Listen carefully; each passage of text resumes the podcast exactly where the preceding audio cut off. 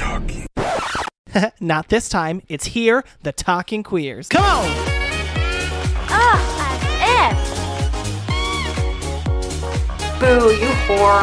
Ready to party!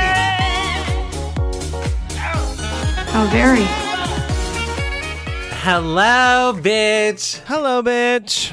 Revenge is a dish best served cold. Ooh. Or you can throw it in the mic for like 30 seconds. I know. I was like, I feel like my revenge would be served hot and steamy. Ooh, don't know. yes. Exactly. Like a steaming pile of fun. Oh my god. Welcome to the show. I'm Frankie. And I'm Jake, and you're listening to Hear the Talking Queers. Yes, another edition to Hear the Talking Queers. Ooh, this is like the what?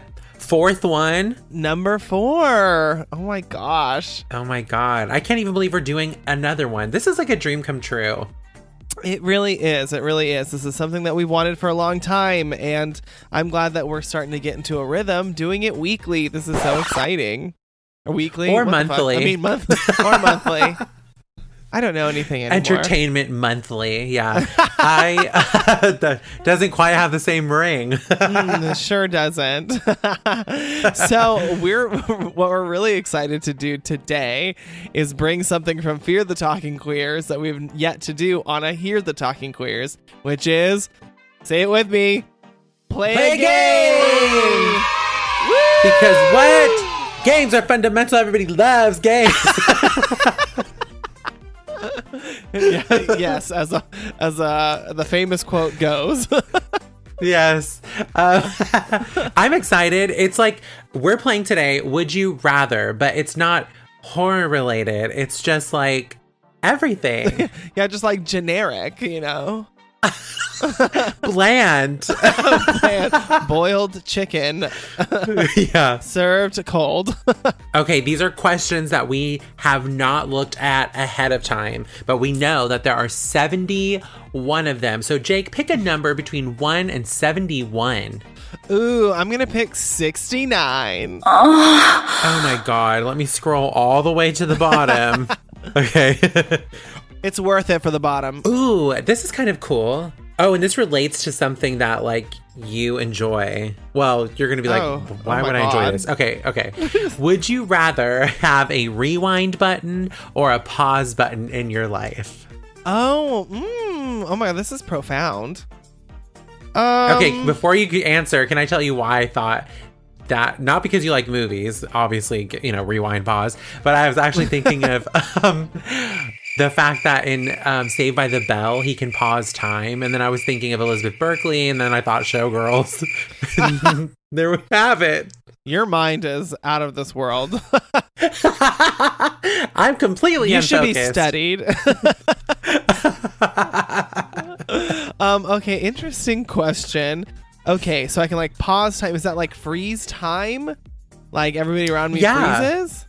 Yep, oh, that might be cool. I mean, or Yeah. or go back in time, pretty much like rewind. You could Um, rewind. Does Yeah. rewind does rewinding imply that the same exact thing is gonna happen no matter what? That I don't know. That's what I'm thinking. That's why I think maybe pausing might be better because then you can Yeah. change the circumstances Yeah, instead of I'd- rewinding and reliving them. Yeah, I think I would definitely pick pausing my life, and then I could steal money from people. Hi, I'd like to pull out whatever's left in my account. And they're like, okay, 10, 5. and then you're like, pause, $2,500. yes, exactly. Or I just pause everybody, grab their wallets, you know, look through them, take their money. Uh, Hello, okay, I'm going to pick, as usual, our favorite number 11. I knew it. Oh my god. Would you rather wear someone else's dirty underwear or use their toothbrush? Ew, Michelle. I would rather use their toothbrush while wearing their dirty underwear. Like, give me both. Give me the, give me the No, I'm sampler kidding. platter. um, honestly, I would rather. Ew. Oh, I, I think this is probably easier. I would. I think it's easier for me. I would definitely wear somebody's dirty underwear. We before don't. brushing your teeth. But see, I was thinking, what if? I mean, it depends on whose it is. Like, you don't know what might be going on in Yeah. that in them dirty trousers. Is it there depends? I don't know. Uh, right, what's going on in them draws? Uh, or uh, the toothbrush thing. Like, I feel like there are things you could do to like maybe kind of sanitize the toothbrush before you use it. No, no, no. What do you? No. Okay, Use fine. toothbrush. I would rather wear the dirty underwear then. But what does dirty mean? Shit. Yeah. You know, I feel I No. feel like at least for men or you know anybody who has a you know a penis, our stuff is out on the outside. So it's not like we're going to get some like infection or something from somebody's dirty underwear. Women or people who have Oh, vagina, I feel like that's worse because you know they have a, because the bacteria could get Yeah, in somewhere they but- can't wash. Right, Right, exactly. But I feel like I can get more Well, bacteria yeah. from using somebody's toothbrush because it's going in my mouth. Also, I don't want to, their plaque yeah, and yeah. Their, their gingivitis in my mouth. This, especially considering that I work at a dental office, I should have said Oh, dirty that's underwear true. from the beginning because the things that go on in people's mouths, you guys would be surprised. It is disgusting. Oh my god, I'm gonna throw up. And sometimes, like, there are some fine ass people that come in and they come in, we're like, oh my God, they were so hot. And then the hygienist will be like, uh, not if you saw their mouth. Oh my god. Sometimes I think I that's me. know. I'm like, oh my god. Who knows what's going on in my mouth? Except for everybody I've ever met. yeah. It's like they're smoking hot, but so is the bacteria in their mouth. Ew, oh my so is their breath. Oh, smoking hot breath. Oh my god. Okay, all right, moving on. okay, next one. pick next another one. I pick 23. Okay, here she is. Would you rather never leave the country or leave and never come back? Well, I mean, Well, at this point, um, I don't know. I, I don't know. How much is the gas prices in Switzerland? Literally. Well, I I might leave and never come back. I think that there are some beautiful places out there that I could probably settle down in. I would love to go to Australia or something. New Zealand. I could live with the fucking hobbits in the Shire. Greece. Is the word. Yeah. I could go to. Oh my god. During the pandemic, I was, uh, you know, I watched that Zac Efron um, documentary series on Netflix where he like went to uh, where was it? Rehab?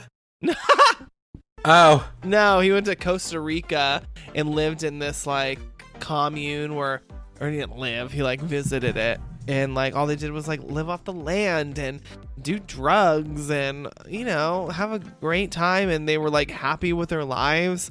And maybe that's what maybe that's what I need. Maybe I need to just go to Costa Rica and say fuck this civilization. definitely. Eh, So basically, what Jake is trying to say, if you're a cult leader, hit him up because he's looking for a cult to I'm join. looking yes, I'm looking for somebody to lead me. I know. There's nothing more glamorous than being a Manson girl. oh my god. Like glamour. 70s glam. Oh my god. Yes. Uh, uh, middle 60s part, glam. stick straight. Oh my god, so cute. Yes, gorge, gorge, gorge. Okay. Yeah, I picked that too. Leave and never come back. Yeah. All right. I'm going to pick number 57. 57. All right. wow, wow, wow, wow, wow. Okay. Would you rather sit on a dick and eat cake up your butt or sit or sit on a cake and eat a dick? I would Wait, would you Wait, I'm would I rather sit on a dick and eat cake up your butt? What does that mean? What does that mean? But you're already sitting on a dick. Wait, would you rather sit gonna- on a dick and eat cake up your butt? Or like up your butt is in parentheses. Oh, that's what it. Okay. Set, would you rather sit on a dick and eat cake, or sit on a cake and eat a dick? That's what it is. Up your butt. Oh, they're saying like sit on a dick as being up your oh butt. Oh yeah, yes, that's what it is. Okay, okay, okay. Got Would it, got it, got it, Sit got on a dick and eat cake, or sit on a cake and eat a dick. this is obviously written for a different demographic. Yeah, this is definitely for college boys um, who are like straight and douchey. I would rather sit on a cake and suck a dick. Wait, what? That's your answer? That's that's what I'm saying. Is that like eat a dick? Do they mean like eat it? probably or eat the dick, like Suck fried it. fried dick, Ew. like barbecue. Then I'd rather sit on a dick and eat cake. Hell yeah! Hell yeah. What are you talking about? That sounds like a reward. Absolutely. like you're getting fucked and you're eating cake. Yeah, like, what? Okay, sure. Absolutely. Wow, what a Sophie's choice that is. um, I pick um four. Oh my god. Let me scroll all the way back up. Okay, let's A roller coaster. Um, okay. Would you rather have sex with a hideously ugly person or a beautiful, fresh corpse? Oh, oh my god. this is easy. This is, is it is. Oh, I get. You know what? Uh, whatever. Ugly people need love too, and so yes, Yeah, of course. The other one is like uh, against the law. that's like a crime. Like, I'm, like, That's a I'm- crime. and I'm no criminal. I'm not made for prison. Also, it's disgusting. That happens in the in the movie, kind of that we're doing today. Oh, but Oh, yes, true. I would say the ugly person. It's not like they're Wait, like define hideously ugly. I mean, that's I probably, that, that sounds pretty bad. It sounds pretty bad, but that doesn't mean that the rest of their body is bad. You might be able to just put it back over their face. That's true. Do you know what? I can find beauty in anybody. You know who else said that? Angelina Jolie. So if she, it's good enough for her, then it's good enough for me. Absolutely, absolutely. Um, I'm gonna go with for my last one, number seventy-one. Why not the last one? Oh my god. Ooh, this one's interesting. Would you rather be able to speak to animals or every language in the world? Oh my god. Well, I feel like there's more power in being able to speak every language in the world. That is true. That that can get you in a lot of places, I could run the world. girls. Honestly, yes. Yeah, I, I mean, as lovely as it would be to speak to animals, their brain capacity is probably a little more limited. Yeah. They probably wouldn't be saying much if they could speak. yeah. What like, would what would Sammy say to you? Oh, he'd be like, I have to pee. That's all he does all fucking day is pee. um, yeah. And then my other dog would probably be like, I like toy. I like toy. So I don't think that I'm getting much conversation out of them. That's true. They're not very they're not very intellectually stimulating. Yeah, that's a good answer. right. That is for Yes. sure better. You know, I can talk to anybody. Ugh. Oh my god, I can Yeah. do so much with that. Arigato, konnichiwa. Yes, Domo. oh my god. What'd you just call me? Shut up, Domo. I'm just kidding. That's a perfect segue into our movie this week. Yes, our multi-language movie. Yes, absolutely. That we this week we are doing Quentin Tarantino's homage to the exploitation kung fu samurai films, uh, Kill Bill Volume One. Ooh, I'm so excited to do this movie. This Hell was yeah. like one of like the quintessential blockbuster hits that we were thinking of when wanting to do not just Fear the Talking Queers, but also Hear the Talking Queers. Like this is a movie that is so exciting, so brilliant, so masterfully crafted, Cra- cra- crapped by cra- Quentin Tarantino crapped himself. out by Quentin Tarantino.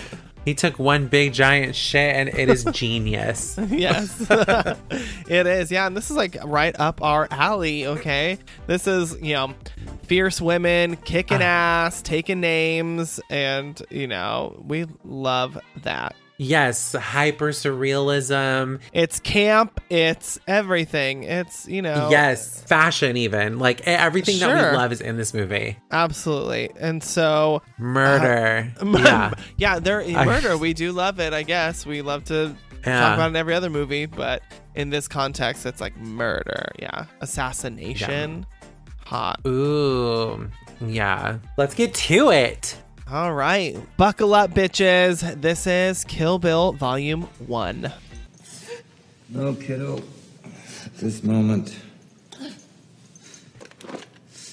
This is me and my most masochistic. Bill, it's your baby. Kill Bill Volume 1, released in 2003, written and directed by Quentin Tarantino. Our movie begins with the quote Revenge is a dish best served cold.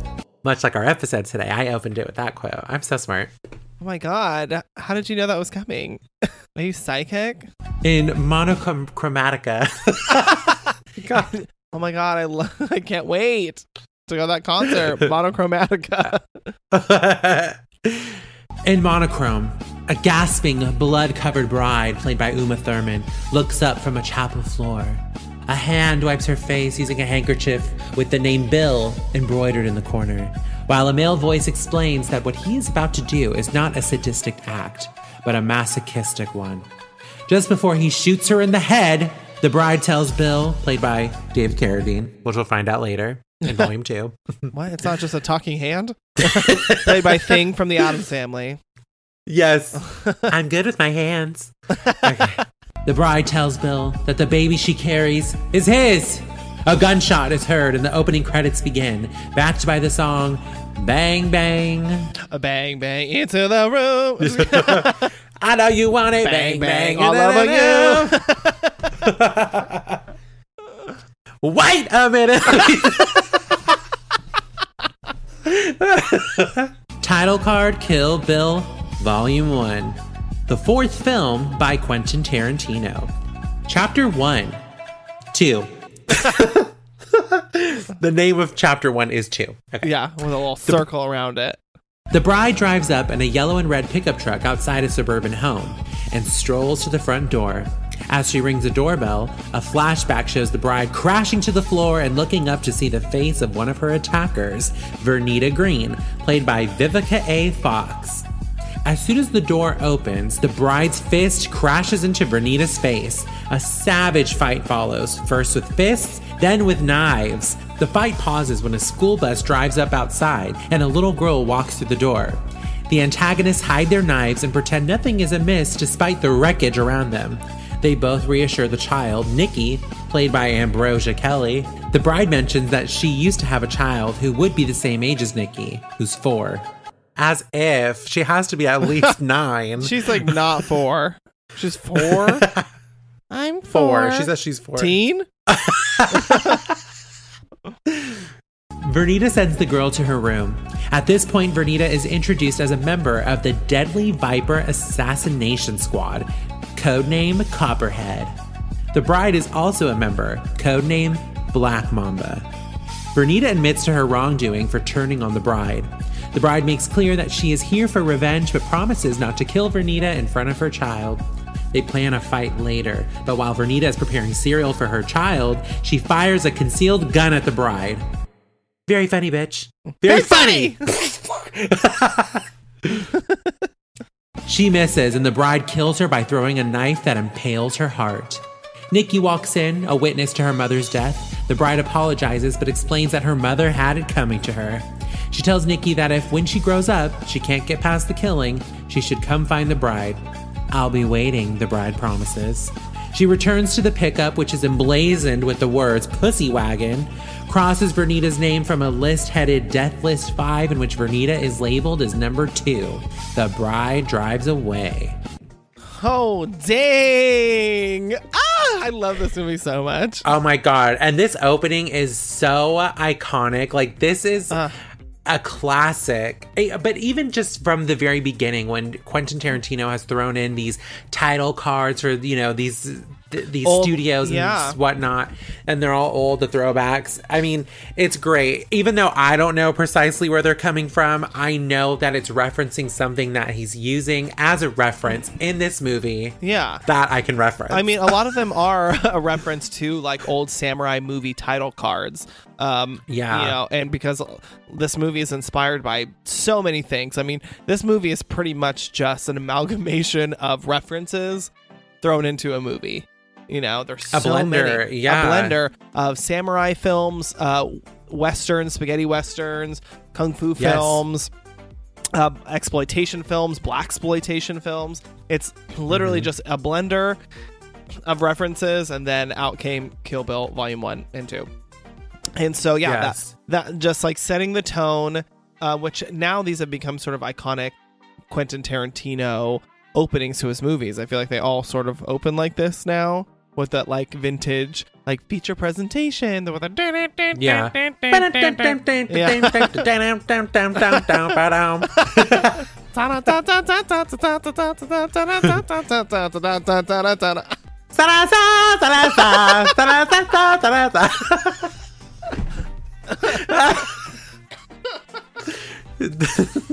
Yeah. he- we're already we're setting the stage for this to be a movie of old homage, mm. right?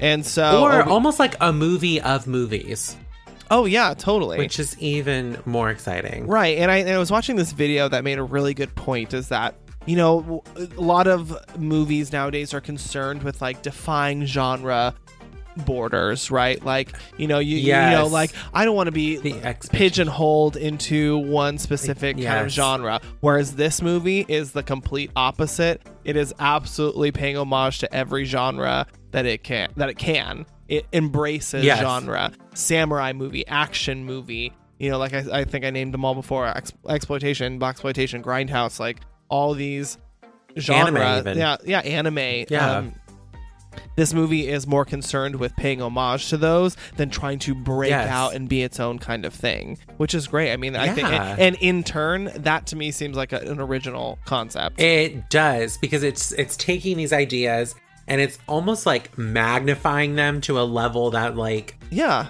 it's so like recognizable, but at the same time it is visually yeah, like crashing the system. I'm like, oh my god, this Yeah. is just so exciting to watch and look at. And the story isn't anything no, and it, it's not spectacular. Absolutely, you know, it's not and- something uh, unheard of. Right, exactly. And a lot of these westerns and samurai films are they were just simple revenge films.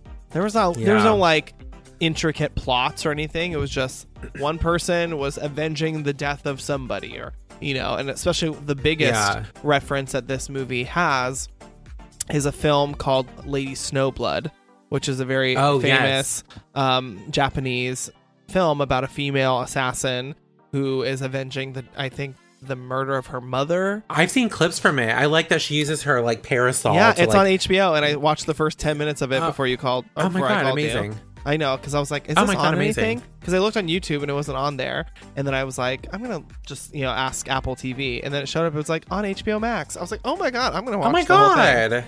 I'm gonna watch the whole thing. Yeah. it looks really good. Yeah, hundred percent on Rotten Tomatoes. Oh my god! Out of two reviews, no, I'm kidding. Um, no, my stepdad actually used to watch a lot of these sort of films, Lady Snowblood and whatnot, on um like Bruce Lee movies Yeah, on Spike TV when Bruce Spike Lee. TV first came out. Do you remember Spike TV? Yeah, it was like for television for men. you know, hetero men. Um, yeah, television for men. Yes, and it was very much uh, like that. So some of this stuff I can reference, especially because it's like the plot is so simple, but what you do have is great martial arts, great Yeah. stunts, and this fight between Vernita and uh, Ms. Beth Kiddo, who why did we not find out her name until volume two? What's the Did you power say Beth Kiddo? Her name is Beatrix Kiddo. Oh, Not Beth. But that's her sister. I mean, I Hello. so from what I know, that the reason why Quentin Tarantino censored her name, I guess first of all is a reference to I think a French film, um, where like Okay. all, all of the the characters' names were like censored by like random noises. So like they'd say a name, but like a phone ring would like cover their name. But Ah. also, uh, Quentin Tarantino said that he liked the idea of her being just like a nameless assassin. You know, Okay. that it, that it was more like I don't want to say menacing, but it was more. It was just cool. It was cool if she was just the bride. Yeah. Even though they do show her name on her plane ticket. They do, they do, but you have to, you, have to, you gotta pause it real quick, girl. You gotta be yeah, ready. you gotta you gotta have those eyes ready and focused. Yeah, but yes, Beatrix uh, Kiddo. watching Uma.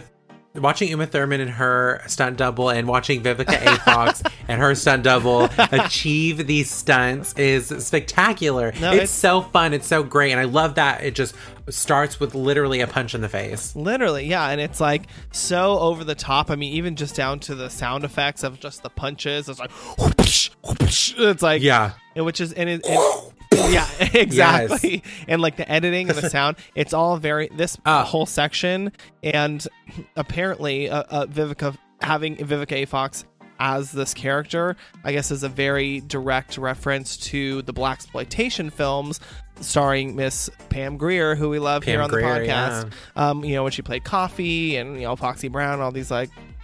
Uh, these these characters from that era. Jackie Brown.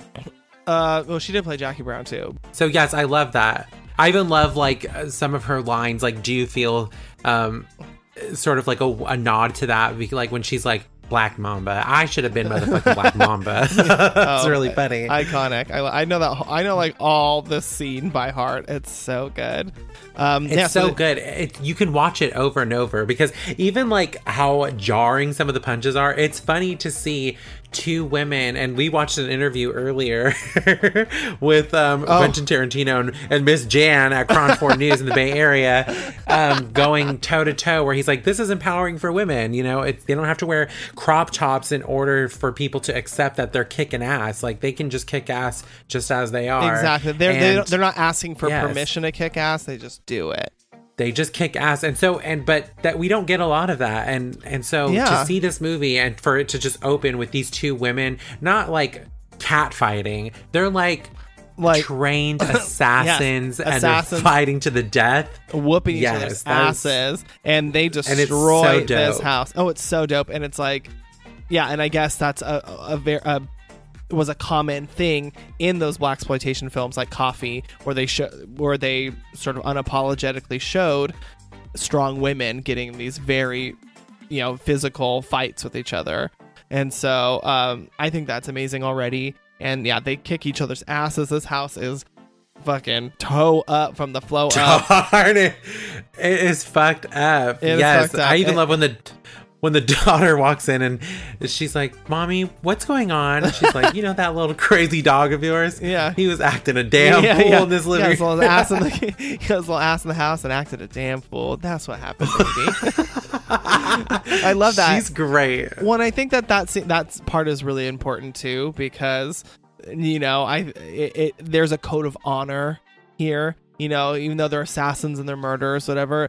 Like, they're they're still thinking about children. You know, the children, and The especially children, because yes. there is a lot of plot point around be- being a mother and children and um you know she's like she didn't want to Yeah. corrupt this child and both of them sort of immediately back off from each other and hide their weapons and Yeah. you know try to make it It allows like, for some great comedy too, Yeah. because it's so funny to, for them to just stop and hide their knives. yes exactly yeah especially when she's like looking at her at the beginning she's like she's like please please please like this is my my child Ah. like don't do this for my child and then they just immediately go whoop and then they're like oh hello even though they're completely bloody house destroyed Glass everywhere. Yeah. Yes.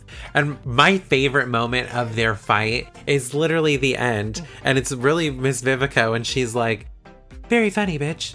Very funny. And Poof. Yeah. It shoots her through that cereal box. Amazing. And the fact that the cereal is called Kaboom cereal. Oh yeah, so good. And obviously she was um the the knife miss master or whatever because she's a terrible shot. She literally like shot like ten feet away from her and gave her enough time to fucking Yeah. and just hit her with that knife. But that's the, the scene before it is also so good. I mean, we get, we get our real introduction into who the bride is and what her um her Yeah. motivation is, right? Like she is a at this point her focus is solely on revenge and Mhm. not a goddamn fucking thing you've done in the subsequent 4 years including getting knocked up is going to change that. And so you know, it- we're seeing that like we said, simple plot and um and she after she kills Vernita and she gets in the car, we have this like uh, monologue that happens in Japanese, and um, what he says in it pretty much sums up what you know the the plot is. I would say, um, which is basic, and he says that she, you can't be concerned about how people feel.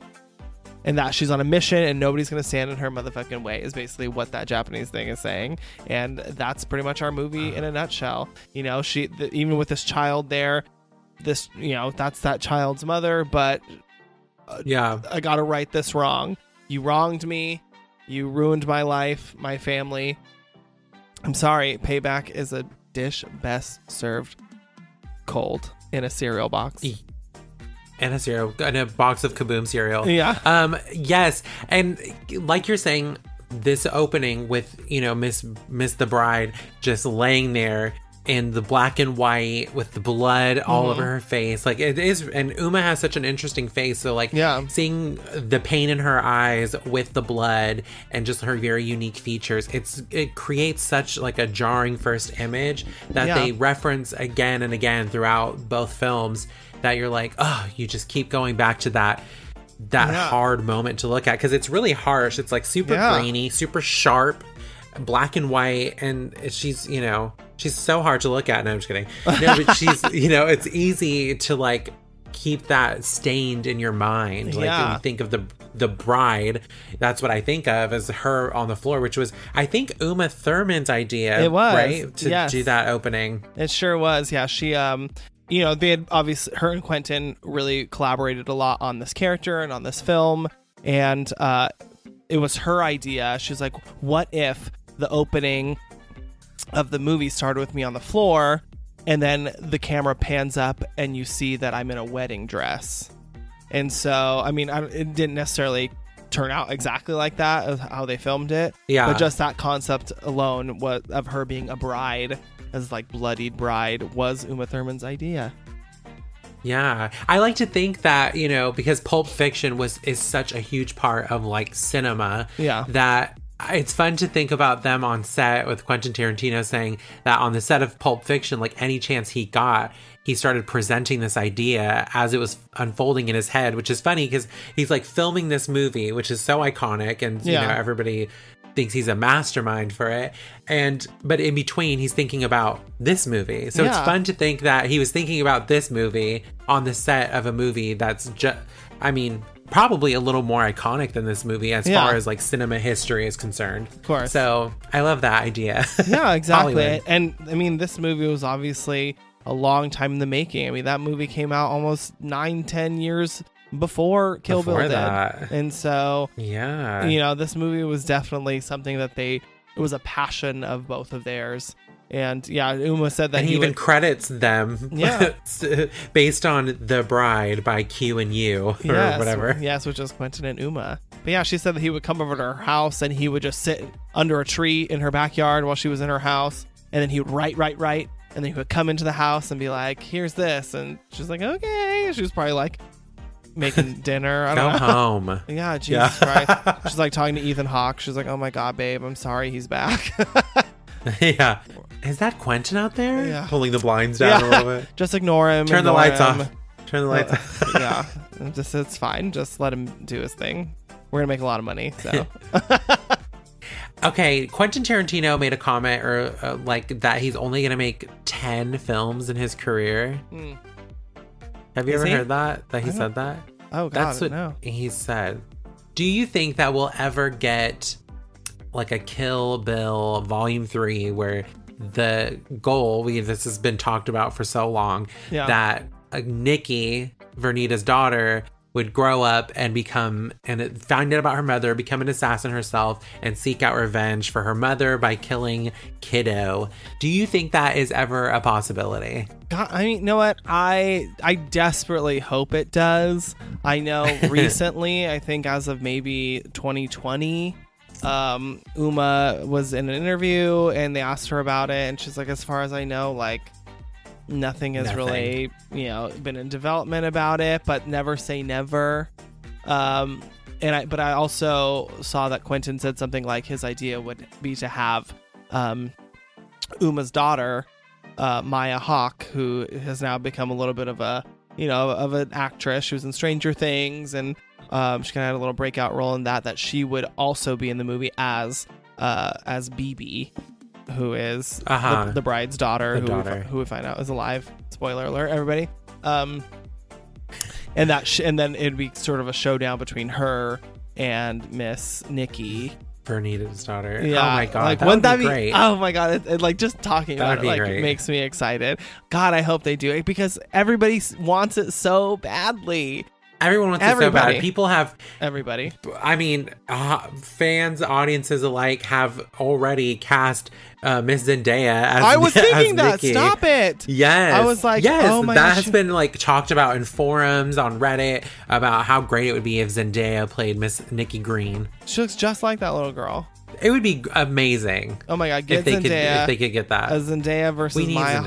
Hawke. Like, well, I know, and that's what I was thinking of when I watched this. So when Miss Little Nikki came in, I was like, okay, I think Yeah. Zendaya could pass as being the older version of this little girl. Well, we need to move on because I could talk about Kill Bill Volume Three literally forever.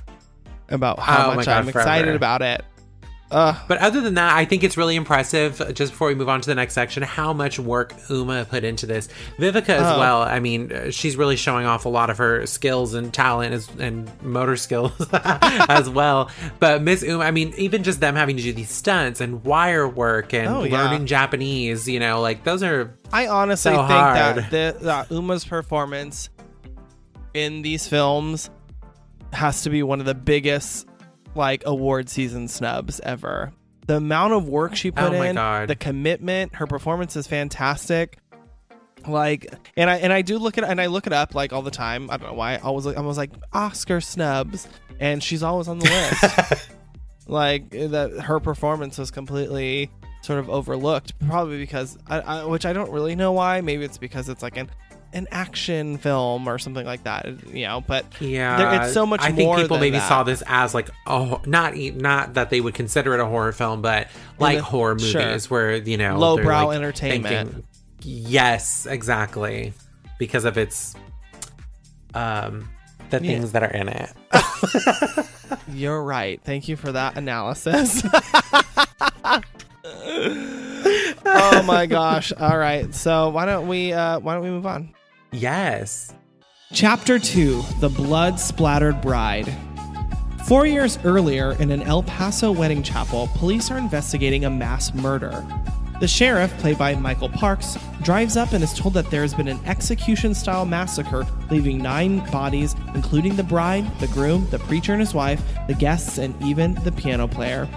The sheriff strolls around commenting on the massacre, stops near the bride, and remarks on how good looking she was. He immediately recognizes the name she was using, Arlene Machiavelli, as an alias. As he kneels to look more closely at her, she suddenly, perhaps unintentionally, spits in his face. We then see her in a hospital bed where she lies in a deep coma. A smartly dressed blonde woman walks through the hospital whistling a tune. She finds a changing room and emerges dressed as a nurse with a Red Cross patch over one eye and carrying a tray with a syringe. A title identifies her as Elle Driver, played by Daryl Hannah, one of the Deadly Vipers, codenamed California Mountain Snake. She stands over the comatose bride and says that her gift is to allow her to die in her sleep. As she prepares to inject the contents of the syringe into the bride's IV line, her mobile phone rings. It is Bill, who orders her to abort the mission in view of the bride's survival of their previous efforts to assassinate her, and because it would lower them. Elle is furious, but does as she's ordered, leaving the bride with a word of advice Shithead, don't wake up. Four years later, the bride is still lying in a coma. A mosquito bites her and she sits up with a shriek. In a flashback, she sees a gun pointing at her and a bullet approaching in slow motion. She begins to feel her body, first noticing the metallic sound of her skull and then feeling the absence of the baby in her womb. She shrieks again and sobs over her loss. When she hears approaching footsteps, she lies back and pretends she's still in a coma. An orderly enters, accompanied by a large trucker. The orderly explains that for $75, this attractive woman is available for whatever the trucker wants. The man pays up and is told that he can do anything as long as he doesn't leave any marks. The orderly leaves and the man climbs on top of the bride. As he starts to kiss her, she bites down on his lower lip and severs it in a profusion of blood. He's left unconscious or dead. Who knows? I was like, would that kill somebody biting their lower lip off? I, I know. I don't think so, but maybe. I'm not a scientist, but something tells me. Are there arteries in your lips? I doubt it. Oh my god, I know. The bride tries to get out of bed but collapses as her legs have lost mobility and will not support her. When she hears the orderly returning, she picks up a knife and crawls behind the door. He enters and stands aghast at the carnage in the empty bed. She slashes his Achilles heel and he falls to the floor. She drags him to the door frame and begins slamming the door into his head. She demands to know where Bill is. She reads the name Buck on the orderly's name tag, which triggers memories of his earlier assaults on her. She gives him a couple more violent blows with the door, killing him, then searches him for his car keys. There's a keychain attached that reads Pussy Wagon in distinctive pink script. Propelling herself to the basement car park in a wheelchair, the bride is able to identify Buck's yellow Pussy Wagon pickup. She hauls herself in and starts the long process of getting her legs moving again. As she works on trying to move her legs, she looks back at the rest of the Deadly Viper gang, introducing Oren Ishii, played by Lucy Liu, codenamed Cottonmouth, now head of the Tokyo Yakuza.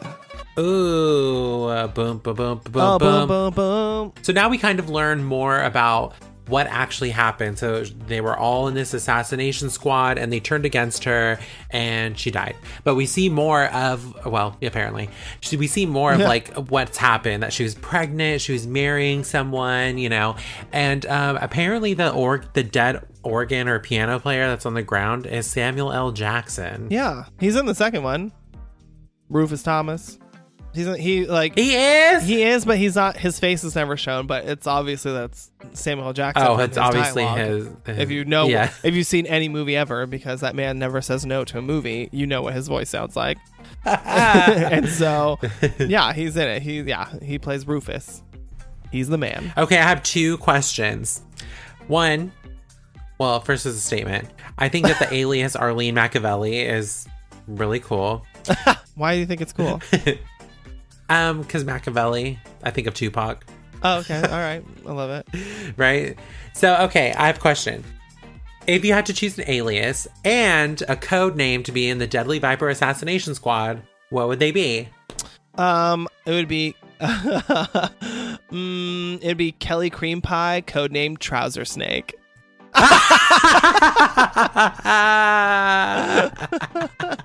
Trouser Snake. Stupid. I like that. Okay. What would yours be? Okay. If I were choosing it, um, okay, it would be Maddie Perez would be my would be my my alias, Yeah. and my um my snake name would be um Glossy Snake. there's a there's a snake breed called Glossy. Really? I feel like that's me. Yeah. My, my other one would be Anaconda Don't. Ah. My other probably be I'd probably be a fucking rat snake. Oh my god. We're learning a little bit more about what happened. Um, we get the introduction of uh, Michael Parks as uh, Texas Ranger Earl McGraw, and what I think about is interesting about this character is that he's going to show up in a couple more episodes of ours. This specific character. Hint, hint at what's coming soon. I had no idea until you told me. You're like, oh my god, we are going to do Every movie, this Three? char- three different movies that this character is in. Not even just this actor, this actor as this character. as this character, and not In- even In uh, Kill Bill Volume Two. No, a completely different. Yeah, not Kill Bill Volume Two. Like completely different Insane. universes, different types of movies. But hint, hint at what's coming next on Fear the Talking Queers. Ooh, I don't even remember what the third one is. So that's kind of fun. I love that there's like these like between Quentin Tarantino and hint, hint Robert Rodriguez. Like this character uh, Right. is sort of you know tossed back and forth between all of them. That he sort of is this uh, character that connects all these worlds. So I think that's really fun to do that. That's really fun. We also are introduced to the character that Daryl Hannah plays. What's her name? The California Mountain Snake. Oh my God, Elle Driver. This is she's probably my favorite character in this movie. Of course Oh, she is. she is- You're her. She is so bad. She's a bad girl. I love her.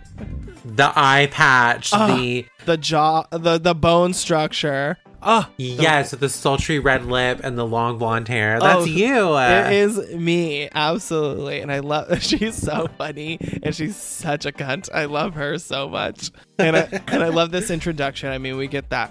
What is? I think this movie put this song on the map, which is "Twisted Nerve," that whistling song Oh yes. that you know penetrated everybody's um, uh, ringtone account. Because how many times have you heard that? everybody's ringtone. Everybody's ringtone. Yes. Yeah. I can't. And you're like, I- shut I up. I wish I could whistle it. I can't. Yeah. Oh my god. and um so I love this introduction of Elle. Um it's so amazing when she walks in in that stunning coat that has that like drawn Oh. on belt. So cute. Yes, it's like yes, that is so cute. So cute. I hate that we have to wait until volume two to really see Yeah, more. I know, uh, I know, her. I It's know. so fast in this one, but all right. But her introduction I think is epic. You know, she has this like amazing, amazing. Brian De Palma esque intro, Ah, split screen. yes, the split screen so good. And you know, you see her like with putting the on when that dreamy like part of the song comes on, and she's putting on the the pantyhose. Yes, and, and, then whatever and the else she's hat. got on. Yeah, and then all her eye patch changes to one with the red cross on it, which is so the good. yes, It's so It's good. so And she was walking with that syringe, and um, we're getting at this point that she is very contemptuous towards the bride. Uh, again, we don't have Yes. much of the reason why, but she, because they're both blonde. yeah, probably. I mean, obviously they're competition, and Yeah. we'll, we find out much much later in different movie later that you know these women are part of almost like Bill's harem. Like he sort of.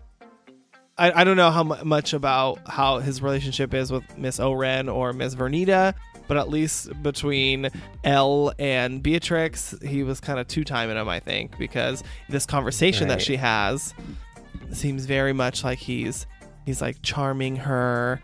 He you know talks very sweetly, and he's like he tells her he loves her, even though and but and at the same time telling her not to kill her biggest competition R- right. up right up to the point of about of trying to kill her and it's like so it's so manipulative like to do that to her.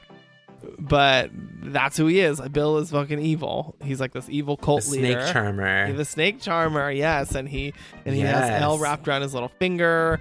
And um you know she he, in the harem obviously Elle had has ambitions to maybe be his number one gal. But but beatrix she she probably always held his heart a little a little more you know and she couldn't stand it Yep. Ooh, and then she just wants to kill her It drives her nuts. yeah I know. And why why does she not? I think about that. yeah I'm like, why wouldn't she just go through with it anyway? I know. Like, oops. Oh, too late. I already did it. You called like literally Well, five seconds. too little, too late. Yeah. yeah. Exactly. Yes. Well, because I would put her on the outs with Bill. If she doesn't do anything, do what Bill says, True. she won't get Bill's True. love. I love that you mentioned that Brian De Palma reference at the split screen. Yeah. Very recognizable for me, at least from Carrie, of course. Yeah, of course. Um, but also he said that he was inspired by Giallo and the styling Oh. of this section, Totally. like with the hospital, and I could totally see that as well. Oh yeah, absolutely. Yeah, this is very much yeah, that style, a lot of interesting angles, the mu I mean, the music obviously isn't specifically giallo, but just the use of music. Yeah, I love that he has these cinematic references as well as material references as far as the kung fu movies, the exploitation, the western, but mixing in these stylings of also directors that he admires past that genre. Oh, totally, totally. Yeah, he has so much respect and reference, and he's like a literal human encyclopedia of film. It's insane. It is insane watching him in interviews talk Yeah. and reference things. I'm like, Oh holy my shit! I would I mean- never know as much as he knows. there knows. are obviously some people who are meant to do this, and you know, there he is, right there. There's a little horror reference in here too with Buck, who charges people to have sex with the bride's lifeless body. Ew. That is disgusting. yeah. But the line, my name's Buck and I'm here to fuck, was taken from the opening line in Tobe Hooper's horror exploitation film Eaten Alive in 1976, according to IMDb trivia. um, yeah, I, I saw the the comparison clip, and that's the same exact line. so, but, um, but before played by Robert Englund. oh yes, uh, yeah, Freddy, Freddy said it. That's crazy. See, there's some we, we have some relevance to Fear the Talking Queers here. Yes. This Um, easily could have been a Fear the Talking Queers episode. oh, totally, totally. So yeah, we have this scene where she wakes up, and you know, I I've always wondered what the significance of the mosquito biting her is. I don't really understand it, but um, That is a reference to Jurassic Park. No, just like, Oh my god. um yeah, I mean, I'm like, okay, maybe it's just a coincidence that this mosquito bites her and then she wakes up, but anyway, she does. And I think that this scene is so this is like heartbreaking to watch. Like, oh my god, it's so sad. Like not only like waking up being like, where the fuck have I been for 4 years? And uh and then she like knocks on her head and she's like, "Oh shit, I like have a metal plate." She looks at her metallic hands plate. and she's like four years like her hands are fucking tree stumps or something like telling her how she has a couple more rings on on oh my god, she's like the girl from The Ring. have four days left. four days four years and then uh yeah then to find out that her Oh, was she looking at her wristband?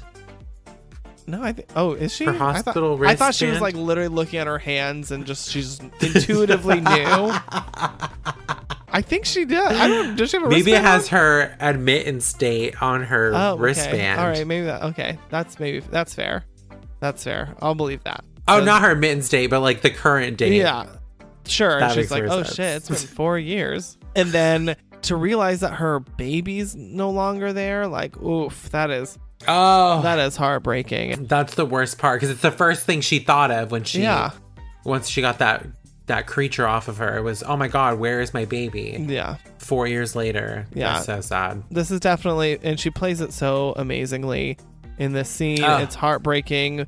Way more, uh, way better than Miss uh, Annabelle Wallis in *Malignant* in the same scene. Uh, yeah, essentially the same scene. but yeah it, it, it so it is very it's very sad um to see this but then she immediately has to get into action when she realizes that this like uh, other horrible atrocities happened to her where she's been fucking violated pro- for who knows how long by this disgusting gets people. hers. I know. Yes, it's disgusting people. The one that always gets me is that door smash to Buck's head. Oh, well, like yeah. it is so violent. Like that is like one of the most violent things you could probably do to somebody is crush them with Yeah. like your own physical power. Yeah, with oh a my door. god, that's I know, and with a door. And she is tunnel vision from the second she wakes up because she's like, "Where's Bill?" And he's like, "Who? I don't know who Bill is." Who the fuck is Bill? Who the fuck is Bill? And she's like, "Where's Bill?" And she just fucking smashes that head. And you know what? He I love deserves she it. when she when after he dies, she, she looks up into the hallway and she's like, she grabs his sunglasses and puts them on. Oh, like yeah. that's gonna like oh, hide yeah. the fact that she's the patient from the. I know.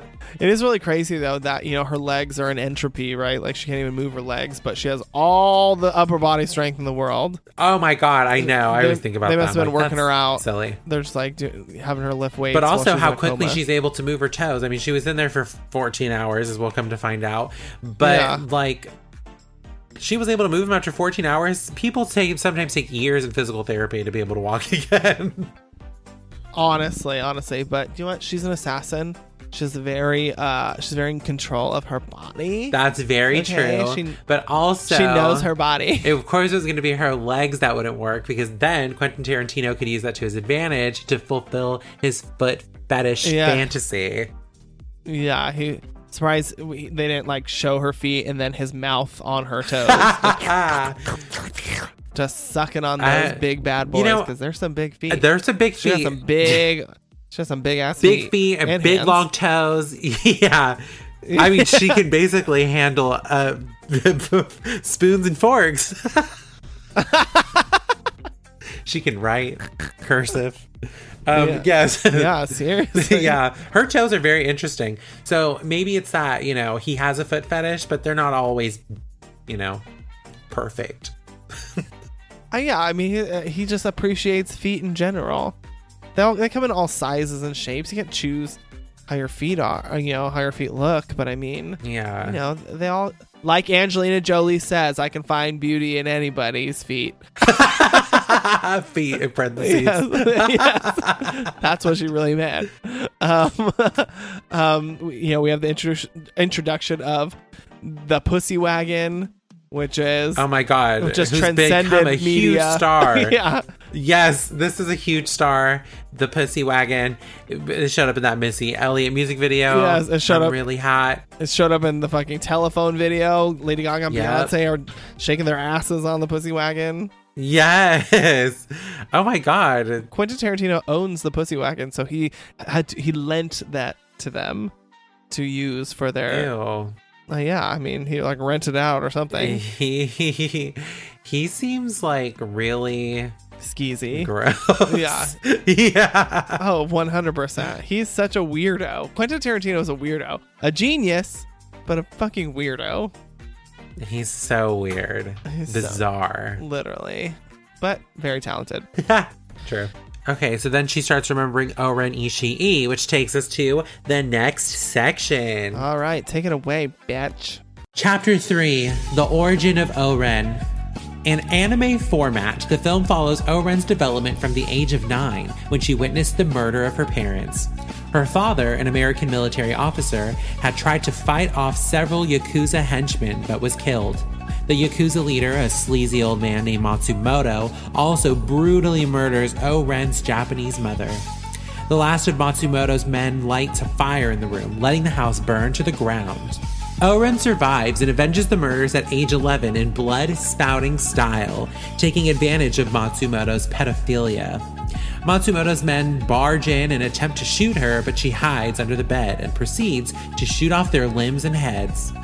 She grows up to be a world class assassin, much like myself. Ass assin. a world ass assassin. That's what I meant. That's what I Yeah, that's what I meant.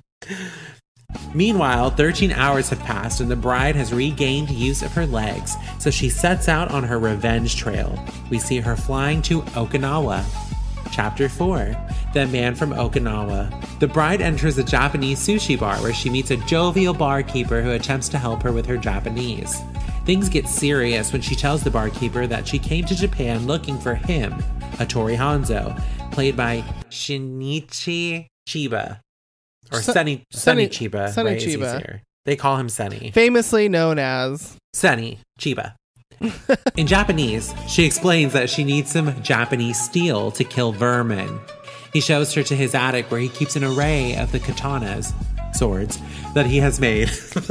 With permission, she tries one out by splitting a baseball in half that Hattori throws at her. She asks him to give her a sword, but he says they are not for sale and has sworn not to make any more instruments of death. She explains that her vermin is a former pupil of his, and he correctly guesses that she means Bill. He agrees to make her a sword, which will take a month. He suggests the bride spend that time training. A month later, we see Hanzo examining the new sword, which he believes is his finest work. He hands it to her in a small and solemn ceremony where he admits he broke his personal pact not to make any more swords, but has done so because he supports the bride's mission. So we uh, have this very, very graphic anime scene. And Yes. this scene, when I first saw it, this scene was always like the most disturbing to me. And I want, and I, I think it might have been because as like a 13, 14 year old watching this, I don't think I'd ever seen like an adult cartoon before. And I was Yeah, kind of disturbed by that. it. And I, th- I, I don't know why. It just like I always like was really unsettled by this part of the movie. I was like, what? These, I was like, animated characters don't kill each other and slice each other's heads off and blood splattering everywhere. I was like, so I shook by this. The people, It whatever. is such.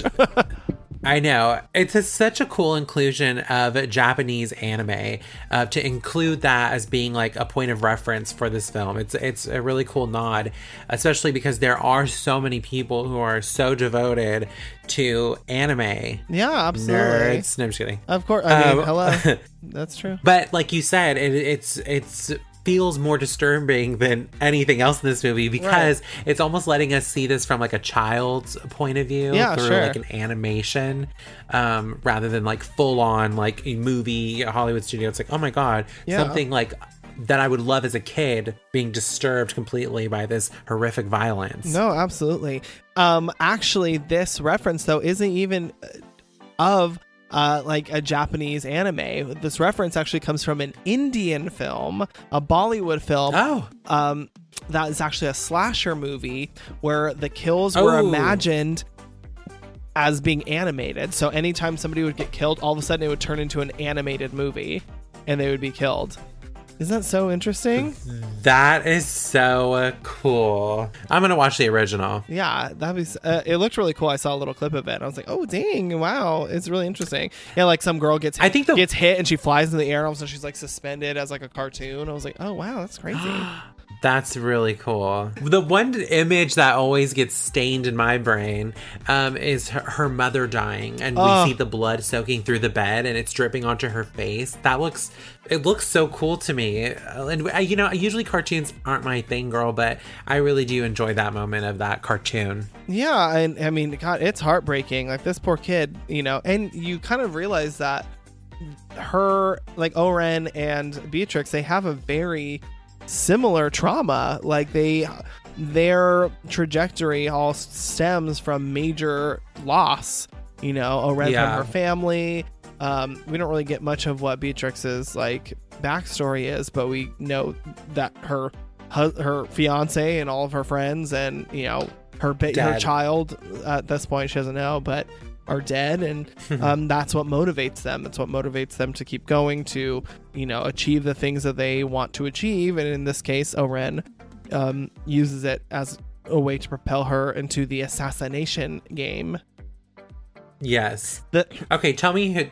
T- tell me if you can guess what I'm thinking about. okay.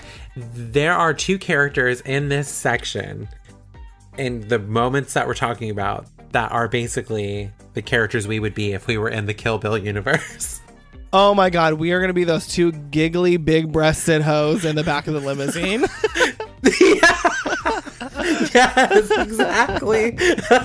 I love them. They're like giggling all over like their sugar daddy, and then he get, and it's in Mexico because they have the Mexican flags the limousines, Right. and he gets shot right through the fucking brain. it goes right through, and then they show the hole in the back of his head, which I'm like, oh my god. Texas Chainsaw oh Massacre. Same year. Wow, who knew? Who had the Same inspiration year, first? Same year. Huge hole goes through the head, and then you just see the two girls looking through the bullet hole. That's us. That would totally be us. Absolutely. oh my god. Going back a little bit, the most disturbing part of this portion of the movie um stems from my nightmares. I know I know have we we've, I feel like we've talked about like my teeth falling out dreams and stuff like that. yes. I it, I feel like maybe they started not started, but when that that moment when she kills Matsumoto and she's like s- sitting on top of him and she stabs him and he's like in so much pain he's Ah! He clenches down so hard. that his teeth Oh. explode out of his mouth. That's exactly what my dreams are like. That like creaking noise because I'm I'm clenching so hard trying to close my mouth because my teeth are are so crooked or something that I and that I clench down so hard that they like crack out of my mouth. Like this is the moment. Holy Maybe that's why I'm so disturbed by it. That is nuts. And also, you're probably grinding in your sleep. Oh, for sure. You're doing that. Yeah. You definitely need to wear a night guard. Everybody Oh no, I don't want to. That's so unattractive. no, it's not. Mine is perfectly formed to my teeth, and I look great when I oh, wear it. Oh, do you it. wear one? Yeah, I wear one on the upper and the lower. Okay, maybe I. Okay, if you do it, I'm gonna do it. Okay, I'm gonna take a picture of what I look like with it. I'll send it to you so that you know what to expect. Oh my god. Okay, that made me feel so much better because I was like worried. I was like, I'm, I can't believe I have to be this like loser who's to wear this. But if you're a loser too, No. then I'm a loser. Everybody should wear a night guard. Honestly, it will protect your teeth for eternity. Okay, back to the movie. I Uh, love Uma's acting when she enters the sushi bar. Oh, this is my favorite scene. Uh, like non-action scene in this movie. It is so good. I love her so like great. her frivolous sort of American like flighty sort Yes. of sensibility. Oh my god, I love it when she like walks in and she's sort of wide eyed and you know, and she Yes. and, and I like that bushy ponytailed. Yeah, yes.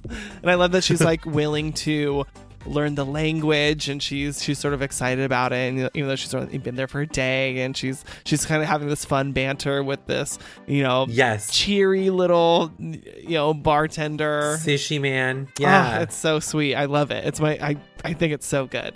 I love the, the he's like, "Tell me what Japanese you learned," and she's like, "Um, um arigato." arigato. Oh, it's so good. I just love it. It's like it's like I know. heartwarming in in the midst of all of this, and you know we're having some It sort of. also. Oh, sorry. Go ahead.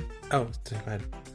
I say there's so, it's just sort of like a a moment of levity. So far, we've had some really really hard, Heavy disturbing moments. things that we've seen so far, and now to have this moment where uh we see we see the bride what she's capable of as like a uh, somebody who can infiltrate something. She has the capability of acting and like espionage almost.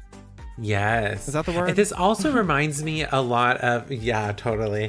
Um, this also sort of reminds me of a video game, you know, where we get this intro why you're avenging yourself. Then you get the first fight, and then you get to the next Mm-hmm. Yeah. level, you know, and it's like the next level is walking into this um sushi bar to get the the Oh, weapons that you need yeah. to like do the final battles. Oh my god! And I think cute. it's so cool because it feels that way and I think about it when she walks in like the way she's acting is so like I don't know, almost like animated in a way where she's Yeah. like, "Hi," you know, like I want sushi, and um, and then like the background though is like dark still, and like, but it looks very like set design, Yeah. you know, if you will. So like it feels like a video game to me, and I love that. That's cute. especially the way it gets played once they get serious, where she's like, Yeah. "I needed a Tori a Tori Hanzo sword," and the way she like deepens her voice and speaks fluent Japanese Oh after yeah. this whole mockery. Oh, it's so good. Like, that that so switch. good. That switch is so good when he, and when she's like, so good. it's just like now that I got your attention,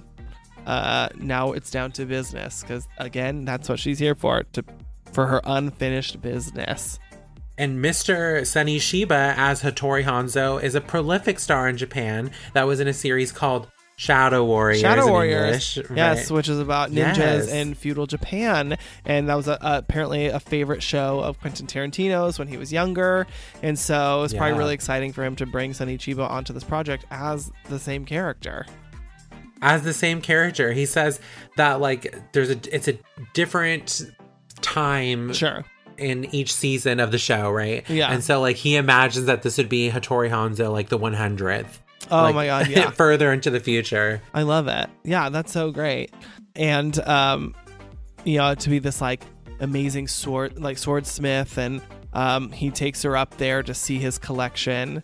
And I love that she's like she's like uh give me one of these and he's like they're not for sale. She's like I didn't say Oh, yeah. sell me. I said give me. I said I didn't say sell me one. I said give me I said one. give me one, bitch. I know, I love that. Which one, I would I would have I- picked a I- pink I- one if I saw like Oh, totally. Yeah. Charms. Can oh my god charms. yeah glitter on it yeah exactly yeah how do I Yeah. can I customize it Do you have diamonds oh my god yes rhinestones okay fine down I- the middle? yeah I can do rhinestones I guess Sure. Swarovski, fine. but shout out to um Uma's body double or stunt Oh, Zoe double, Bell. Zoe Zoe Bell, who honestly they look like twins. Honestly. But um yeah, totally. But she's she's the one that did the stunt where she splits the baseball in two. It was actually done by Miss Zoe Bell with a sword and a baseball. that is what the hell? insane baseballs are not fragile little items I can't believe that she could If I tried that. to hit a baseball with a sword, the sword would fly out of my hand. I would I would miss it'd be a strike and you get yourself in Yes. the leg Yes. instead. Ah! Ow! blood splattering like It'd be a strike. Oh, oh my god. Oh my God. But I- shout out to you, Zoe. Yeah, shout out to Zoe, yeah, who did all of Uma's stunts in this movie. Um, poor thing, I guess, hurt her back during the filming of it, and she kept on plowing through because she was afraid of being replaced. and that is the state of the industry, folks. I mean, honestly, smile through the pain. Yeah, exactly. Well, she reaped the Or do drugs. And now, you know, she's Yeah. had success of her own as herself in films. And so good, Yeah. for, good for Miss Zoe. We love that. Um, and then from here, we, uh, oh, uh, we get uh, the bride sort of name dropping. Yeah, not even like sort of around the way name dropping Bill as the reason why. And I love that there's like this like epic blood oath. There's something emotional about this. Like, you know, he he Yeah. you know he sw- he swore a blood oath to never make another instrument of death or something that kills. He made a promise to God. Yeah, to you know, promise to God. really deep for him. and yeah. then but to for maybe the only thing that would get him to change his mind is dropping Bill's name. You know, and it makes you wonder like what is the backstory? Like what is what like What's so wrong with Bill? yeah like what did bill do that was such a such a betrayal. I and you know there's theories and stuff and um online and and you know it has to be that maybe well the one that i read the one that i read i think maybe imdb has those on there or something but is that you know he he makes these sword these swords and uh maybe bill told him he was a collector or something but instead was using them to arm the the deadly viper assassin, assassination squad and you know Oh, and it became And it became they their- became these murderous yeah. devices. exactly. And he's like wait like that's not that's not what they were meant for. They were meant for i don't know maybe cultural purposes or like just the beauty of it or and Yeah. instead you know they were his his name was on these things that were murdering people. And so the only way to avenge that is to you know get rid of the person who did that you know to right that wrong to stop it from ever happening again Yes, that is deep. That's very poetic. Yeah. And even the um ritual Yeah, that the- he has yeah, the ceremony by passing the Yeah. sword to her. Yes. It's really like wow, this feels Yes, profound. It feels profound and it feels really epic. Like yes. you know, a month has gone by and he has now made what is the the the state of the art, the, the, best, his sword he's ever made after taking all that time off.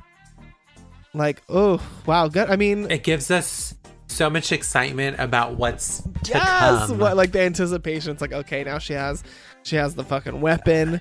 She's the Now she's best weapon in the world. She has the motivation. Now it's time for her to get her kill, and she gets on that plane and she makes that list.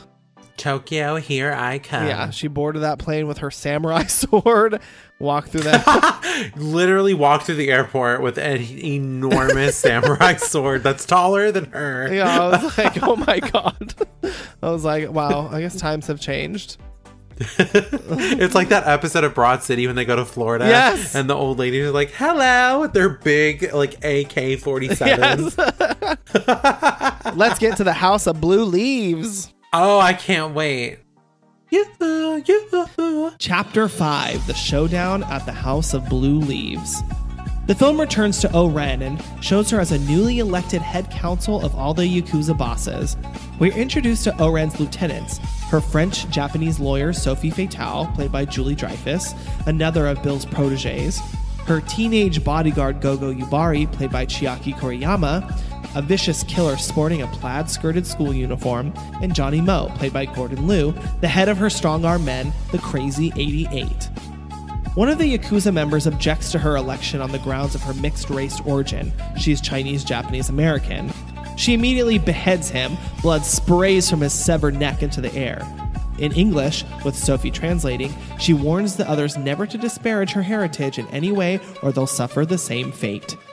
The bride flies into Tokyo and appears in a coordinated yellow leather outfit and helmet riding a matching motorcycle while Oren and her motorcade are heading to a restaurant. The bride spots Sophie in her car and there's a flashback to Sophie calmly taking a call on her cell phone while the bride and her party were being slaughtered. Oren and her immediate subordinates arrive at the restaurant and are ushered upstairs to a private dining room by the nervous, accommodating owners. At the bar, the bride sits quietly and watches. I love those two. I love those two uh, characters. Charlie Brown. Yeah, we would definitely be the lady, the Yes. the lady owner She- with her big fur collar. She's so funny. I love that woman. Oren and her party are enjoying themselves when Oren senses something threatening. She throws a small dart with a red tassel through the paper wall to lodge in a beam in the hallway outside, startling the bride who is lurking near the private room. Oren sends Gogo to look around, but the bride has braced herself against the ceiling and Gogo doesn't see her. The bride enters the bathroom to take off her motorcycle gear. Sophie enters the bathroom and the, the bride hears Auld Lang Syne, the distinctive ringtone of Sophie's cell phone. With Sophie in tow, the bride loudly announces her presence from the restaurant floor, which brings Oren and her party rushing onto the balcony. While they watch, she slashes off one of Sophie's arms and pandemonium ensues as the diners and staff flee. Oren sends her lieutenants down, a few at a time, to kill the bride, but all end up being cut apart by her strong blade. The final defender is Gogo, who opposes the bride's sword with a ball and chain in a vicious fight. Gogo gets the best of the bride, using the chain to disarm the bride of her sword. In the continuing battle, Gogo's ball releases blades that allow the chain to wrap around the bride's neck, anchoring itself into a wall. As the bride struggles to breathe, she grabs a broken nail studded table leg and lodges it into Gogo's temple. Gogo falls to the ground as tears of blood fall from her eyes. Oh, oh my my, God. god! Okay, this is the- I love this section. This is the real exciting shit. oh, here we go. It Here we go. is. Okay, so we meet Oren's like first hand mans or whatever. Yeah, right-hand her right hand Um, men and women, yeah. which I gotta say is pretty diverse. I mean, the fact that she, you know there's gender equality here. Yes, exactly. This is this is a diverse group, and I love that Quentin Tarantino made it so convoluted that Oren is a Chinese Japanese American, but um, solely to include Lucy Liu in the film Yeah. to, to bring her to allow her to bring Oren to life. Yeah, that's what he decided. He was so inspired by her performance in Shanghai Noon. Yes, exactly. And Gogo is a feminist icon. This little teenage girl in this cute plaid uniform. She has pigtails at her flashback, and she cuts open that guy's genitals. yeah, she's nutso. like, and Do you uh, want to penetrate me? And then he she fucking stabs his groin and makes Although- his balls and dick fall out. And I she's know. like, "Or is it I who has penetrated you?" I love that. Oh yeah, she's a psycho, and I love that her character was literally inspired from a character that she played in another movie, Yeah, battle royale. Ba- Battle Royale. She plays pretty much the same murderous character in that movie too, and she's also Yes. in um, Ju-on. Yes, she played Mizuho, who's a schoolgirl that The Grudge 2 plays tribute to. Yes, so again, little horror references here and there. Here and there, girl. Japanese horror, which Yes. is honestly like a trailblazer in the horror genre. Seriously, and um, yeah, she's she's she's a crazy one, but we'll get to more of her in a little bit. Um, Ugh. so we have this yeah this great scene where uh, you know Lu- you know Oren is defending her her heritage here, Her heritage. and it's so good. Let it never be in question. You know, yeah, when she just lops off, um, you know, his head, and that blood spray comes up. It's so good. Ugh. And I love that it's delayed too. yeah, and I guess that's like, you know that spray um, is a reference again to Lady Snowblood, one of the biggest imp- inspirations for this film because that happens a lot. I guess like I saw like clips of limbs being cut off and just just spraying out like Addams family. Oren basically is Lady Snowblood. Oh, literally. Yeah. I mean, uh, I had so, there's a whole YouTube video. I didn't watch it, but it was literally called "Kill Bill copied Lady Snowblood." So there's obviously a lot, a lot of similarities in these movies. um, Well, I love this scene. It's so. This is one of the iconic scenes f- to me in the movie. Is when you think about iconic scenes from Kill Bill, I think the Vivica fight and then Miss Lucy Liu taking off this man's head. I love it how she scuttles across the table Yeah. with her feet Or do, do, and do, just yeah. with. And it looks like she just pulls out her sword. But no, she has cut off his head and it rolls across the table. And then she gives this wonderful speech about don't ever fucking question me but i but i love the switches she's like shifting her tone Yes. constantly throughout where she's like I am a, you know, I'm a leader uh, with an open door policy. You Yes. can always come to me if you have suggestions or think differently than I do. I will accept that if you speak speak to me in a respectful manner. But when it comes to my heritage, I will cut off your fucking Yeah, head. Like, yeah. and then Miss Sophie translating it in Japanese like so swiftly Yeah. is But like, like, ah. but then like getting the fucks in. The word fuck appears in the Japanese. It's so good.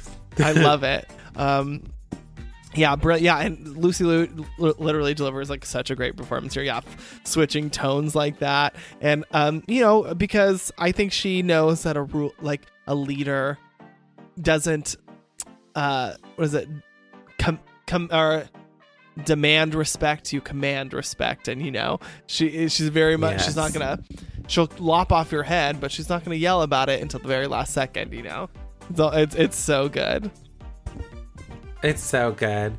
She is so good. And I love that even like her speech uh, truly is about these men questioning her Yeah. mostly where she's like, exactly you know, know your pl- know your fucking place because Yeah. you're living in a woman's world yeah now. and don't underestimate me i'm literally the mo- i'm one of the most deadly women in the world yeah you're not gonna sit here and Honestly. and disrespect, me. Disrespect me, when bitch. i'm the motherfucking you know leader of the pack now I love that shortly after this, they have this, of course, iconic slow motion hallway walk scene with that perfect fucking score oh my from god RZA. so good Oh my god. and it's like yeah the long shot is so brilliant obviously james wan got a lot of inspiration for the for malignant from this Oh th- yes! Once they get to the House of Blue Leaves, when they show them going up and down the stairs into the bathroom, oh yeah Ms. James Wan Apparently said, took- "Yes, me." It took them that." seven hours of rehearsal to get it right oh what a long ass day I heard that the cameraman passed out from exhaustion after they finished filming it, Yeah, which I think 13 is full of takes shit. But 13 takes thirteen takes. Imagine setting to it get all up. perfectly. setting it all up again starting over get the band ready get this get that like there's so much that goes into a long shot like that Ah, oh my god what a long day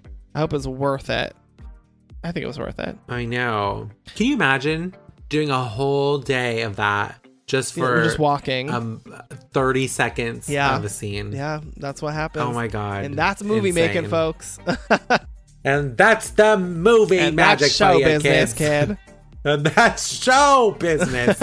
oh my gosh There's this whole no scene that happens even before that of like the dun dun dun dun dun dun you know that i feel like that is super iconic that song that plays well, that's what I was talking about. The iconic hallway scene with the RZA score oh yeah in the background. oh with this oh the slow Yeah. motion walk yeah they're like walking yeah, bum, bum, bum. Yeah. And then we see um yes, yeah it's great well does the does the bumblebee song happen before or after this i think before because they're on their way the I was gonna, I'm, I'm, I'm always like I'm always like, do you think she's nervous? I'm like I'm like I get nervous for her every time. I'm like, ooh, she has such a big I think it's supposed to make us nervous. I know. It's like there's so many. This is like this is the moment we've been revving up for. I was like, I'm always like, oh my god, she must be like, I don't know. Is she confident in this moment? Is she nervous? I don't know. I can't tell. She has a she has a motorcycle helmet on. I don't know. and she's just staring Miss Sophie down. yeah, she's like, who I love in the flashback has that long, Oh yeah. fucking clip-on pony. Oh my god, gorgeous. she's on the phone. I know. She's on Mushy Machine. Gorgeous. Yeah. I love her. Yeah. I'm like, what? Oh, she's also gorgeous in the ad that Oh, yeah. this kiddo passes by. Yeah, the red apple. for the red apple cigarettes. Oh my god. Yeah, she's do- doing double duty, Miss Sophie. A double duty in this movie. Oh my god. But yeah, her character is like, she's like a protege of Bill's. I'm like, does he also run like But an she's a evil? lawyer? Yeah, I was like, does he run an evil law firm as well? An evil law firm that gets them out of their crimes. Yeah, exactly. I mean, I, Yeah. I guess it must be. He's like, I don't just train assassins. I also train lawyers. To get me f- from doing the time. Yeah, that's true. All right. Yeah. and then so she gets there. We have some really comedic moments with, uh, you know, Charlie Brown and and Charlie Brown and his wife. they're so Lucy. funny. They're hilarious. Yes. Lucy. I don't know. they are so They're good. just like they're like Ah, groveling yes, at their thank you. feet because they're probably Yeah. terrified.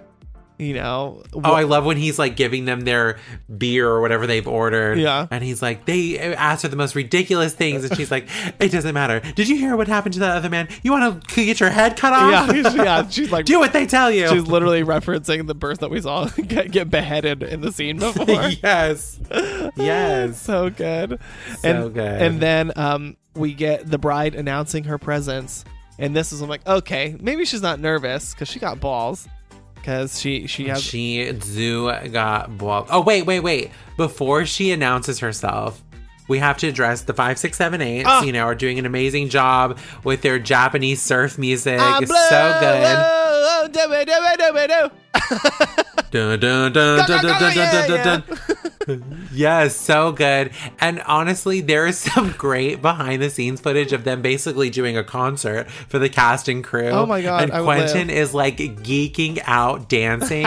and next to him is Daryl Hannah, who is turned up, her hair matted with sweat. And she's wearing one of the crazy 88 masks and she's swinging her hair around. It is so funny. Oh my god, that's amazing. Yeah, who knew that you could find like a Japanese girl band who plays surf music? It's so good. Yeah. Randomly in like what a thrift store or Yeah, something. He, he- was shopping. Yeah, he was like, heard it. band?" Yeah, and he like apparently like had to beg them to sell their personal copy of the album to him because he they didn't have any more, and so and that's how it. You know, you never know what could happen. You never know. And then the then woohoo, the famous song that was in every that shit was in so many commercials. commercial. Oh my god, that was a lot of That people's was a- ringtones oh too. Oh my god! Like everybody knows that song now because I, what what was it? It's like a it's a cell phone company. It's probably Metro oh, Va- PCS. Vonage for a phone service. oh yes, Vonage. yes. yeah, crazy. Good for those. Good for those girls. I hope they're doing well out there. And I would. That would I hope so someone's much listening fun. to us over speakers and give getting us ready for our big break. Yeah, I know exactly. We're just waiting, waiting for Quentin Tarantino to hear us. Yes. And then we see, yes, the bride announce herself in that fabulous coordinated yellow outfit, which Yes. was inspired by the movie Clueless. And Oh my god. no, it's actually inspired by Fists of Fury. No, sorry, I lied. Not that's a, that's the wrong reference. Game of Death. Yes, Game of Death. Um, Game of Death by Starring Miss Miss Bruce, Lee. Yes, Miss Bruce Lee. Um, which yeah, that gorgeous like yellow with the black stripes. Um, that really puts our our hero, our you know, into the shoes of another master. And um, Oh yes, You- you a huge influence over this film. Oh, absolutely. So it's it's really exciting at you know, and she's like, already she and she calls her out. And she's all boom, boom, boom. Yes. Yes. Oh my god. And and like oh, I love this moment. the way she steps out from behind Miss Sophie. Yes, and she's all surprise bitch. Bet you thought you seen the last of me. yes, it is so good. The way he shot that, Yeah. stepping out from behind her, it's so good. And just like the look on Oren's face when she's just like, What the fuck? This woman is supposed to be dead. I was told she was dead. Or at least in a coma. Do you think she knew that she was in a coma? Or um, they had to have known because obviously Miss I know Miss- California Mountain Snake Elle Driver yeah, she knew. knew and Bill knew. But it seems like maybe Oren has gone and Maybe done they her thought own she was done for. I mean, maybe. Yeah, that's true. But I don't know. She like just the look on her face, and she's like, "Oh shit, this woman is back." For And she says her name. yeah, Yeah. yeah. She's like, and then, then she's like, "Okay." She's like, "I was not anticipating this, but." I, I'm ready, you know. I, I stay ready. I got my people with me, um, and so then she makes a really interesting decision. I would say, sending these little henchmen first. And I'm always like, Oh, does she really think I that? don't think that's I, I'm like, did she think? no. There, she has to know that these, this is just going to be, you know, Yeah. fruitless. Yeah, yeah. Well, I, you know what I think? I think she's sending these people out there to die before her so she can study the moves that Miss uh, the bride is making. That's what I was thinking. It's almost like watching football as a football player, where Oh, that's you're a- like, I just want to see what they're doing. sure. to like be able to counter a boxer. I mean, sorry, Oh, sure. boxer's are better where you're watching their fights so that you know how to get them. Like, what mistakes are is she making that I can get her? Mm. Ooh, that's a good one. I also I also thought of it as like tiring her out. You know, she's like, I'm, oh, of course. she's like, you know, more simple. and it's like, oh well, no, but it's also like, is that Yeah. do do you think that is like a cowardly move on Oren's part that she would that she that she Um, feels like she has to fight this woman after she's after she's been tired out. after she's been fighting an army of subordinates. I mean, it's not. I think it's more smart than it is Okay, cowardly. all right, all right, that's fair, that's fair, that is true. It could be smart, but, Strategy. But also, I'm like, ugh, Yeah. aren't we like fighting with honor here? Like, come on, woman to woman, full strength. We're in Japan now. Yeah, come on, Nope. bitch. Don't, don't don't send your lackeys to just be, you know, kill fodder. Well, some of them are very talented and skilled, so Yeah. maybe she did think that. Well, one of them will just take care of her. Yeah, I mean that's It's true. I mean somebody was bound to to get her. I mean, not only do I have an entire army, I also have some very skilled henchmen like Miss Go Go. Oh my god. Okay, this fight Oh. with Gogo is my favorite in the movie. Probably because watching this as a young girl myself, um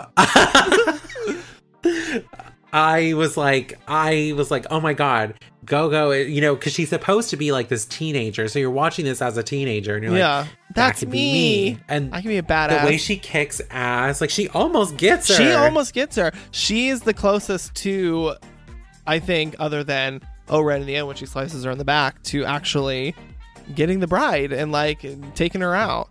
She gets her with that. I love that weapon that she uses too. That that like ball and the chain. ball and chain. Oh, that is yes. like points for originality, bitch. She's like, I'm not gonna use no sword, no knife. She's like, I'm gonna use this. Yes. And she's like, And it's ah, it's brilliant. Her whole presentation, the Nikes, the plaid skirt. Oh yeah. The, and then just when she steps out with that that horrible weapon, she's like, "Hi!" Like I yeah, love that. like, boom! It's and so she like, drops iconic. it on the ground. and then she starts swinging it, and like you said, the sound even plays Yes, a character in this. Because like, because there- there's no sound. There's no they they took out the whatever music was in the background. So now you're just hearing whoo, whoo, as she's spinning that thing around, and she's like staring her down. and it has those fun sound cues where it's like, wow. yeah, like yes. going past her head and stuff. So good. Oh, and then the blades come out of it. Oh, Ah. I can't. It's so good. Yeah, and, and and the wire work they kind of started incorporating a little bit of that, like jumping from the tables to tables, um, which is really Yes. fun. And um, spinning midair. yeah, and it, and it, and it yeah, she almost gets her. They do a little bit of uh, Fear the Talking Queers editing in here when when she she knocks over Miss Go Go and the fucking The bowling the bowling ball. pins. The, bo- I- the bowling pin Yeah. sound. so good. It is so good. Yeah, and then oh my god, and- but she almost yeah she almost gets her when she chokes her with that thing uh, like uh, it's like strangled around her neck, which I guess is a reference to another uh, what what film was it?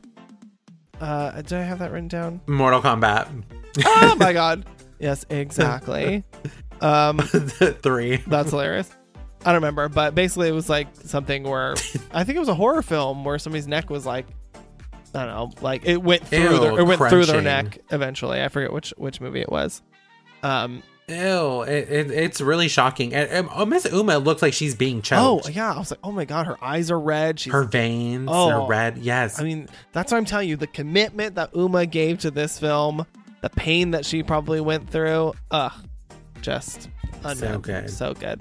And the the most stunning image in this is eh, for this movie for me is in this moment where she grabs that wooden leg and Oh, yeah. slams those nails into Ms. Gogo's head and the the tears well first of all when she stabs her foot and then you see the blood pouring out onto the Nike shoe eh, because Yeah. of course it's a canvas white shoe with Yeah. this shocking red blood coming through it and then just right into the the the dome and the blood starts coming out of her eyes as she drops dead oh uh. my god i mean the imagery The ima- it's there for me It's amazing. I love it. I know. And then Go-Go's out for the count. Do you know that there was an extra there was another storyline that was going to be added to this film that got cut where she had a sister who was and her name was Yuki. I think Yuki Yubari.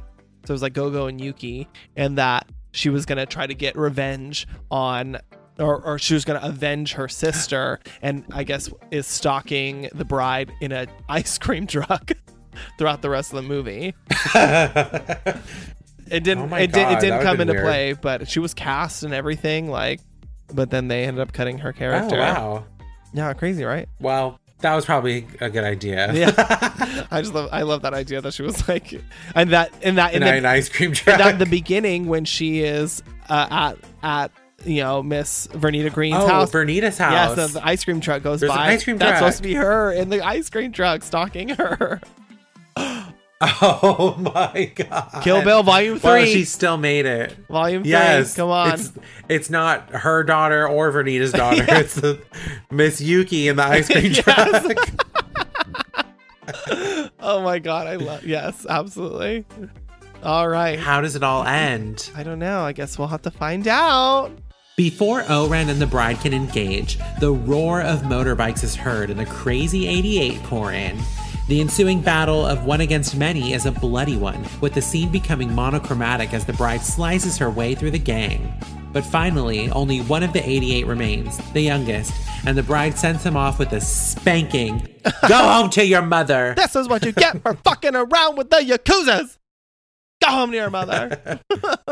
She announces to the defeated Crazy 88 that they may leave, but they must leave behind their severed limbs, which belong to her now. She also orders Sophie to keep her ass put as the female restaurant owner screams over the carnage in her dining room, slipping around on the blood. That's my fa- that's one of my other favorite moments of this movie. She's like slipping on the blood. I love it. so good. So good. I also love that she's the only one that stayed there. Like. Charlie Brown has left the building. Yeah, he left. Like, why did she stick around? Like, the, you literally see her standing at the top at one point while Uma's just like mowing through all the, all the, you know, little henchmen. I'm like, why is she leaving? Why is she watching? not aware this? that she's on camera. Yes. She's just like she's like, this is good. Great work, emotionless. everybody. Yeah. the bride makes her way outside to the snow, coming face to face with Oren. Oren compliments the bride's weapon, asking where she got it from. The bride says her sword was made by Hattori Hanzo, but Oren doesn't believe her. Oren steps out of her sandals and slowly steps forward, bringing out her own sword. The two fight it out in a long and evenly matched sword fight. Oren overpowers the bride after slicing open her back, taunting her for being a little Caucasian girl playing with samurai swords. Love that. The bride keeps going, challenging Oren by slicing open her leg. Oren apologizes for underestimating her. The bride accepts her apology and challenges her to a final round, which quickly sees the snow splattered with a splash of blood and the top of Oren's scalp. Oh Just f- that wig flying. It's a shampoo commercial. Herbal essences. Yeah. Before she drops dead, Oren realizes that the sword must have really been made by Hattori Hanzo. Later, the bride crosses Oren's name from her list. The bride loads Sophie into a car and drives to a point where she can roll her down a snowy slope to a hospital. she rolls way past the slope. Oh my God. She rolls across But I don't. two parking but lots. there's something before she about gets it. to the There's something about it that's really satisfying to watch. how perfectly Yes, how- she how perfectly she just rolls. No arms. yes, it's like so. It's so nice to watch. Like in the snow, it kind of looks like like fun. Like boo, doo, doo, doo, And the sound is like soft and Yes. squishy. It's like I'm like, oh wow, I want to do it. I want to try me next. it's like it's like Nightmare Before Christmas. yes. What's this? What's What's, this? this? There's something in the air. and then he perfectly like lands in the snow. Yes. like Poof. Like oh my god, like so delicious. You want to eat it. yes, marshmallow. the bride has tortured Sophie, cutting off her other arm for information on the whereabouts of the other Vipers and Bill. As the bride draws up her death list five, we see Sophie talking to someone who is clearly Bill. She tells Bill that under threat of having more limbs cut off, she has told the bride everything she knows. She explains that the bride kept her alive just so she could tell Bill in person all that happened and warned him that soon all of them would be as dead as Oren. The next two on the bride's list, Bud and Elle Driver, prepare for her arrival. The movie concludes with Bill's final question to Sophie Is she aware her daughter is still alive? The end. Oh, dang. Dang, dang, dang. Oh my god. Okay, so where do we even start here with this crazy 88 Okay. battle? Oh, This fight with the crazy 88, I have to say, one of my favorite moments is when she's basically breakdancing Oh my God. and cutting off their feet. yes. I, lo- I love it. I mean, she's like, I don't have time for this. Like, that bitch is going to get away. So I'm just going to start fucking. Helicopter my ass around this floor. yes, yes. It's so good. Yeah, there's so many good things about this. And like the way that it transitions from color to black and white is brilliant. oh, yeah. And that was done for a specific reason in order to keep the MPAA from, uh, you know, meddling themselves in the business of this movie and getting, you know, yes. cut this out and don't put that in. It's too bloody. Like, fuck you. And so, Fuck you. yeah. But it's cool because it is a reference. Quentin Tarantino used it to his advantage, at least to reference. Um, uh, I think it was an homage to 70s and 80s U.S. television airings of kung fu movies, Yeah. which it was used as a censor to tone it down even back then. So when the MPAA wanted that blood toned down, Tarantino used this to his advantage while still keeping it. Um, while appeasing the MPAA, he was still able to keep it very Sure. much in the style Per- with- of what he was referencing. Perfect, perfect. And also, the Japanese version of this film is in color. Yes, I've heard. I need to find that. I know. I want to watch that. But even then, switching back to color, but it's not color. It's more like a video game because Yeah. they're in front of that like blue Oh, yeah. wall, and it's just their It's- and the silhouette. It's so stylized Oh, it's and so good. It almost feels like they're tap dancing. Yeah, on like a, a like a like a dance number. Yeah, it's really beautiful. Yes, and she just and she is. fucks these people up. Like she like everything you could think of, slicing people in half. She sliced somebody in half, hot dog style. Unbelievable. The the sheer strength of this woman. That sword must be you could cut yourself in half and not even know it. literally. Oh my god, it's it- it's just amazing. I like the moment when she throws the axe and it hits the guy in the head and he just like flies back. Oh, it's so good. Oh my god. So good. Honestly, I need a set of Hattori Hanzo kitchen knives. Oh, I know. Oh my god. Can you gosh. imagine? You would That would actually be brilliant. Oh my gosh, you would never uh, get tired. You can just cook, cook, cook. Because everything will be cut, including your cutting board and your countertops and your, and your fingers. your fingers, your plates, everything just sliced in half. Do you want to try my famous thumbnail soup? Oh my god, I know. It's so crazy. Um yeah, so she like plows through like a lot of people. She leaves them and I love that little monologue she gives at the end where she's like Ah. ah she's like for those of you lucky enough to keep you know to keep your lives like you know good for you but leave your limbs i was like ew what's she gonna do with those make a they soup? belong to me now. yeah, she's gonna make a throne. oh my god i'm just like that way, when the flesh rots off, it's just a, a throne of bones. a throne of bones oh my god, I love it. Yeah, she yeah, she's not playing. And so, oh, and I like that moment where she gets the she stabs um she stabs one of them with a sword and her sword kind of gets like stuck in him and she has to like use him as like a human shield for a little bit. Oh, and like the music kind that of happened on Bad Girls Club. it did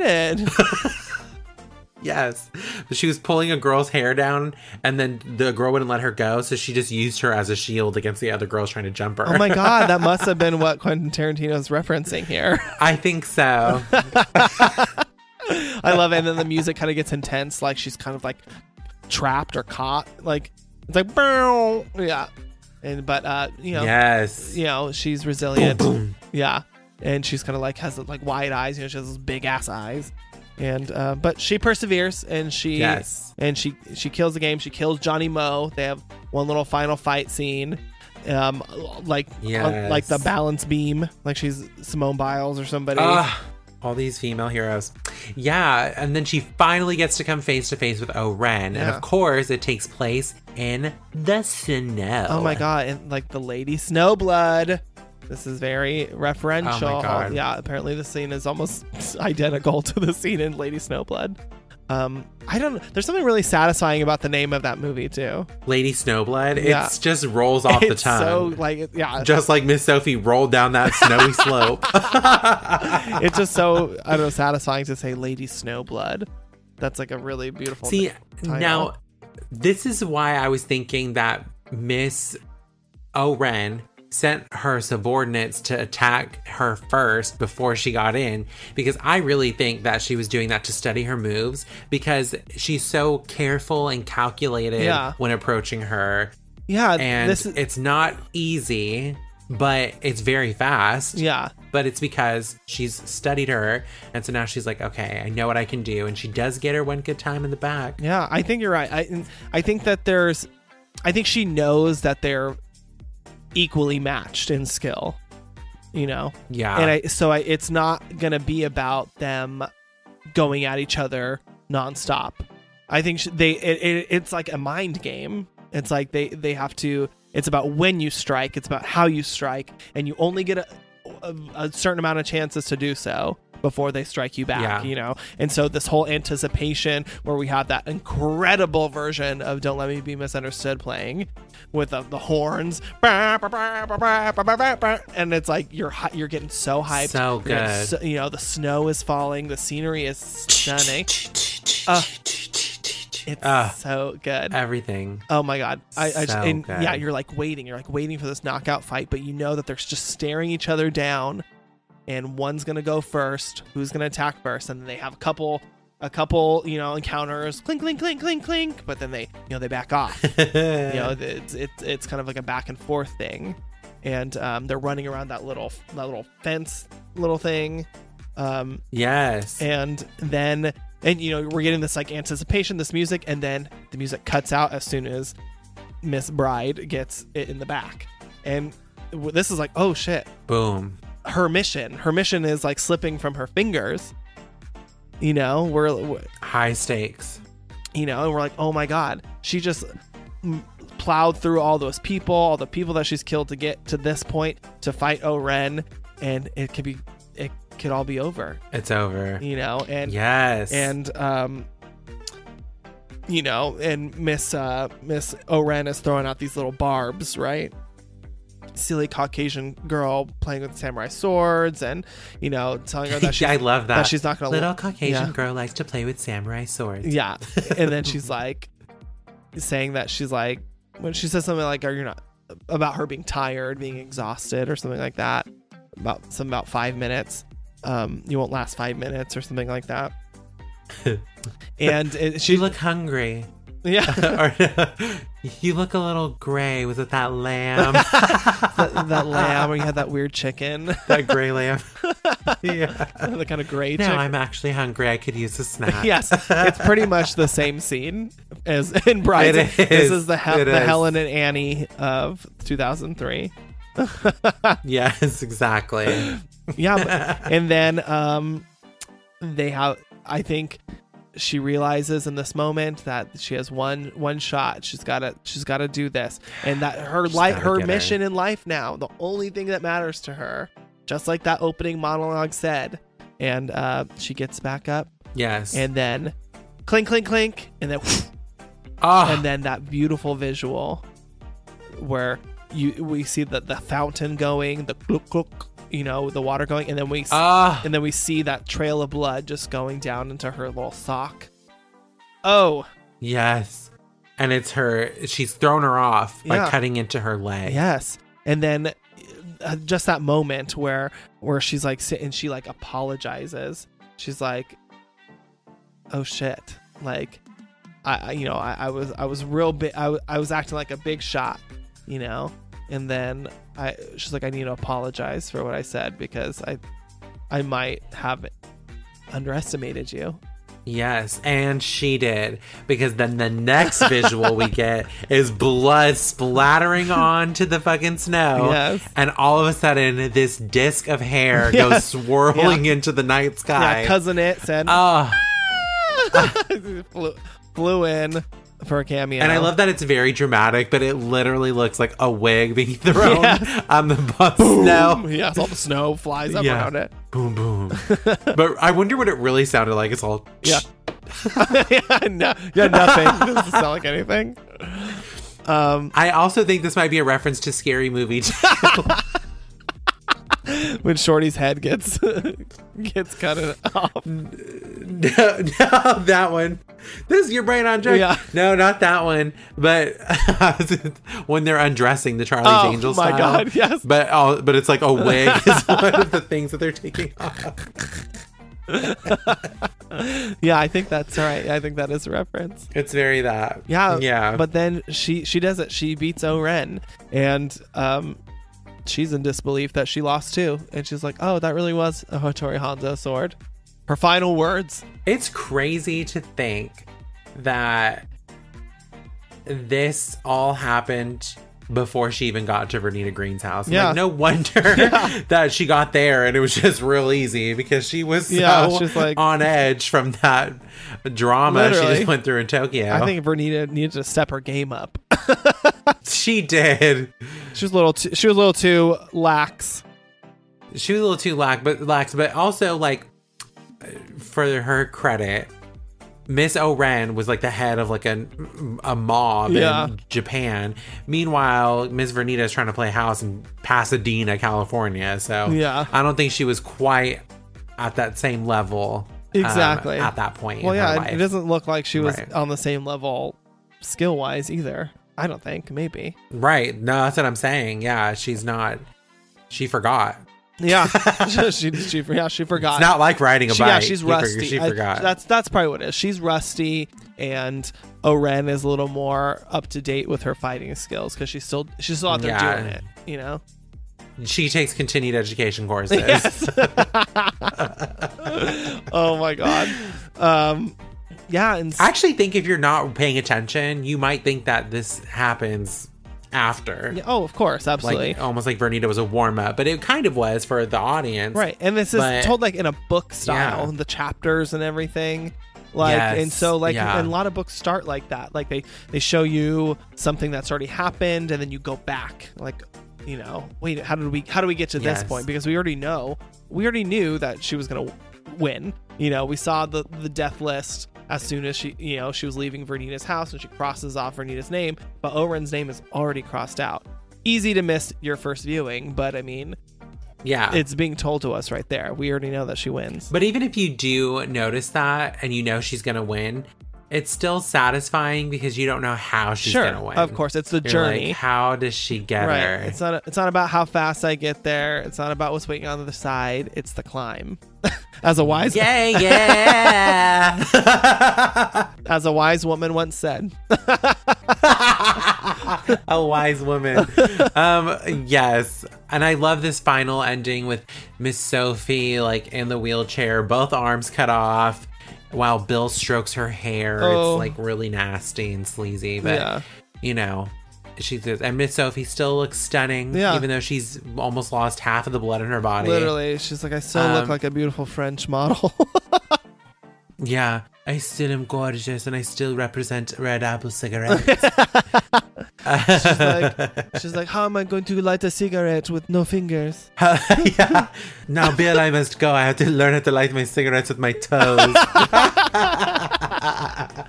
my red apple cigarettes. Oh my god. Oh my god. But also I think what's really exciting about this conclusion aside from like Sophie delivering this warning to Bill, I think the more exciting part is to see people that we've already been introduced to, like Miss Elle Driver, Yeah.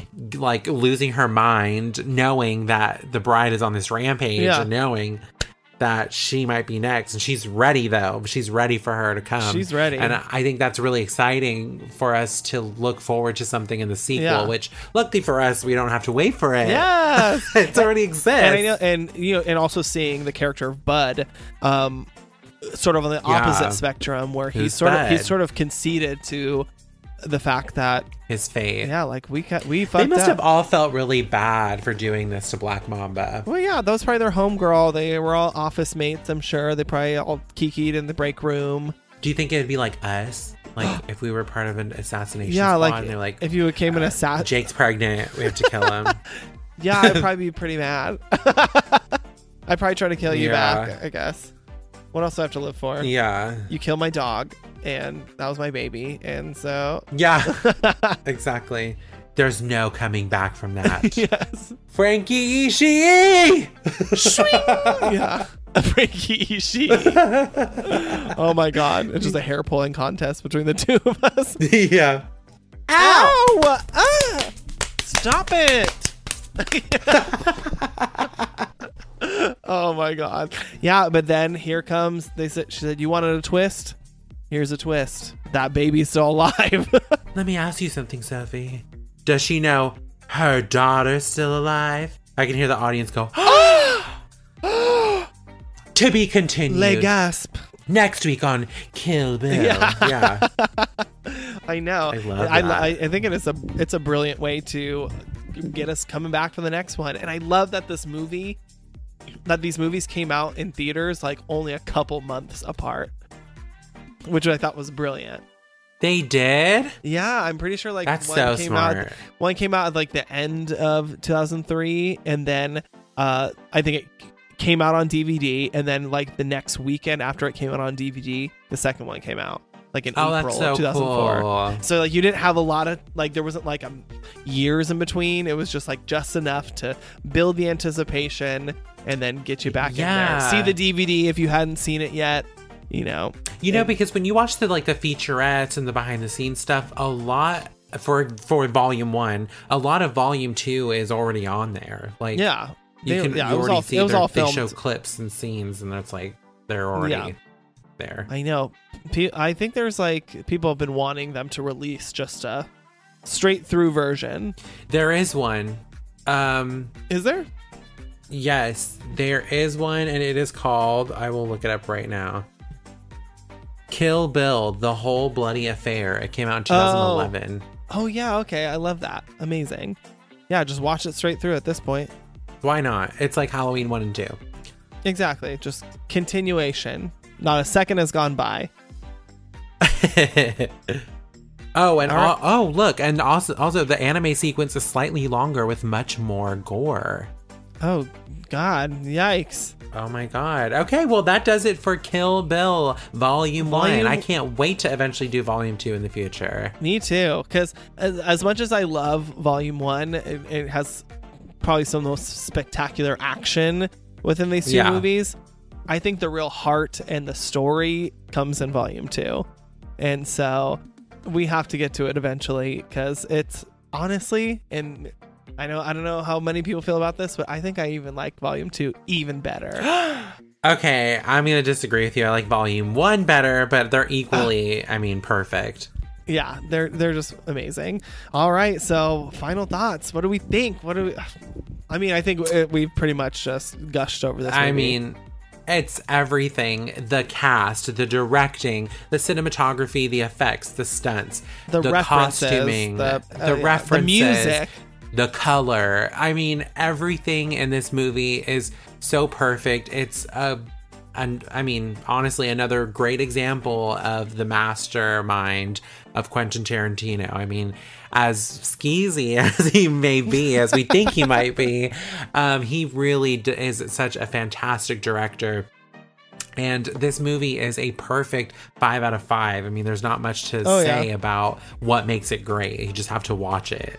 yeah, I mean, as much as it's a reference to every other thing, it's also its own thing, and it's just amazing and so full, so exciting, so full of action, so full of empowerment, and um, just a good classic revenge story.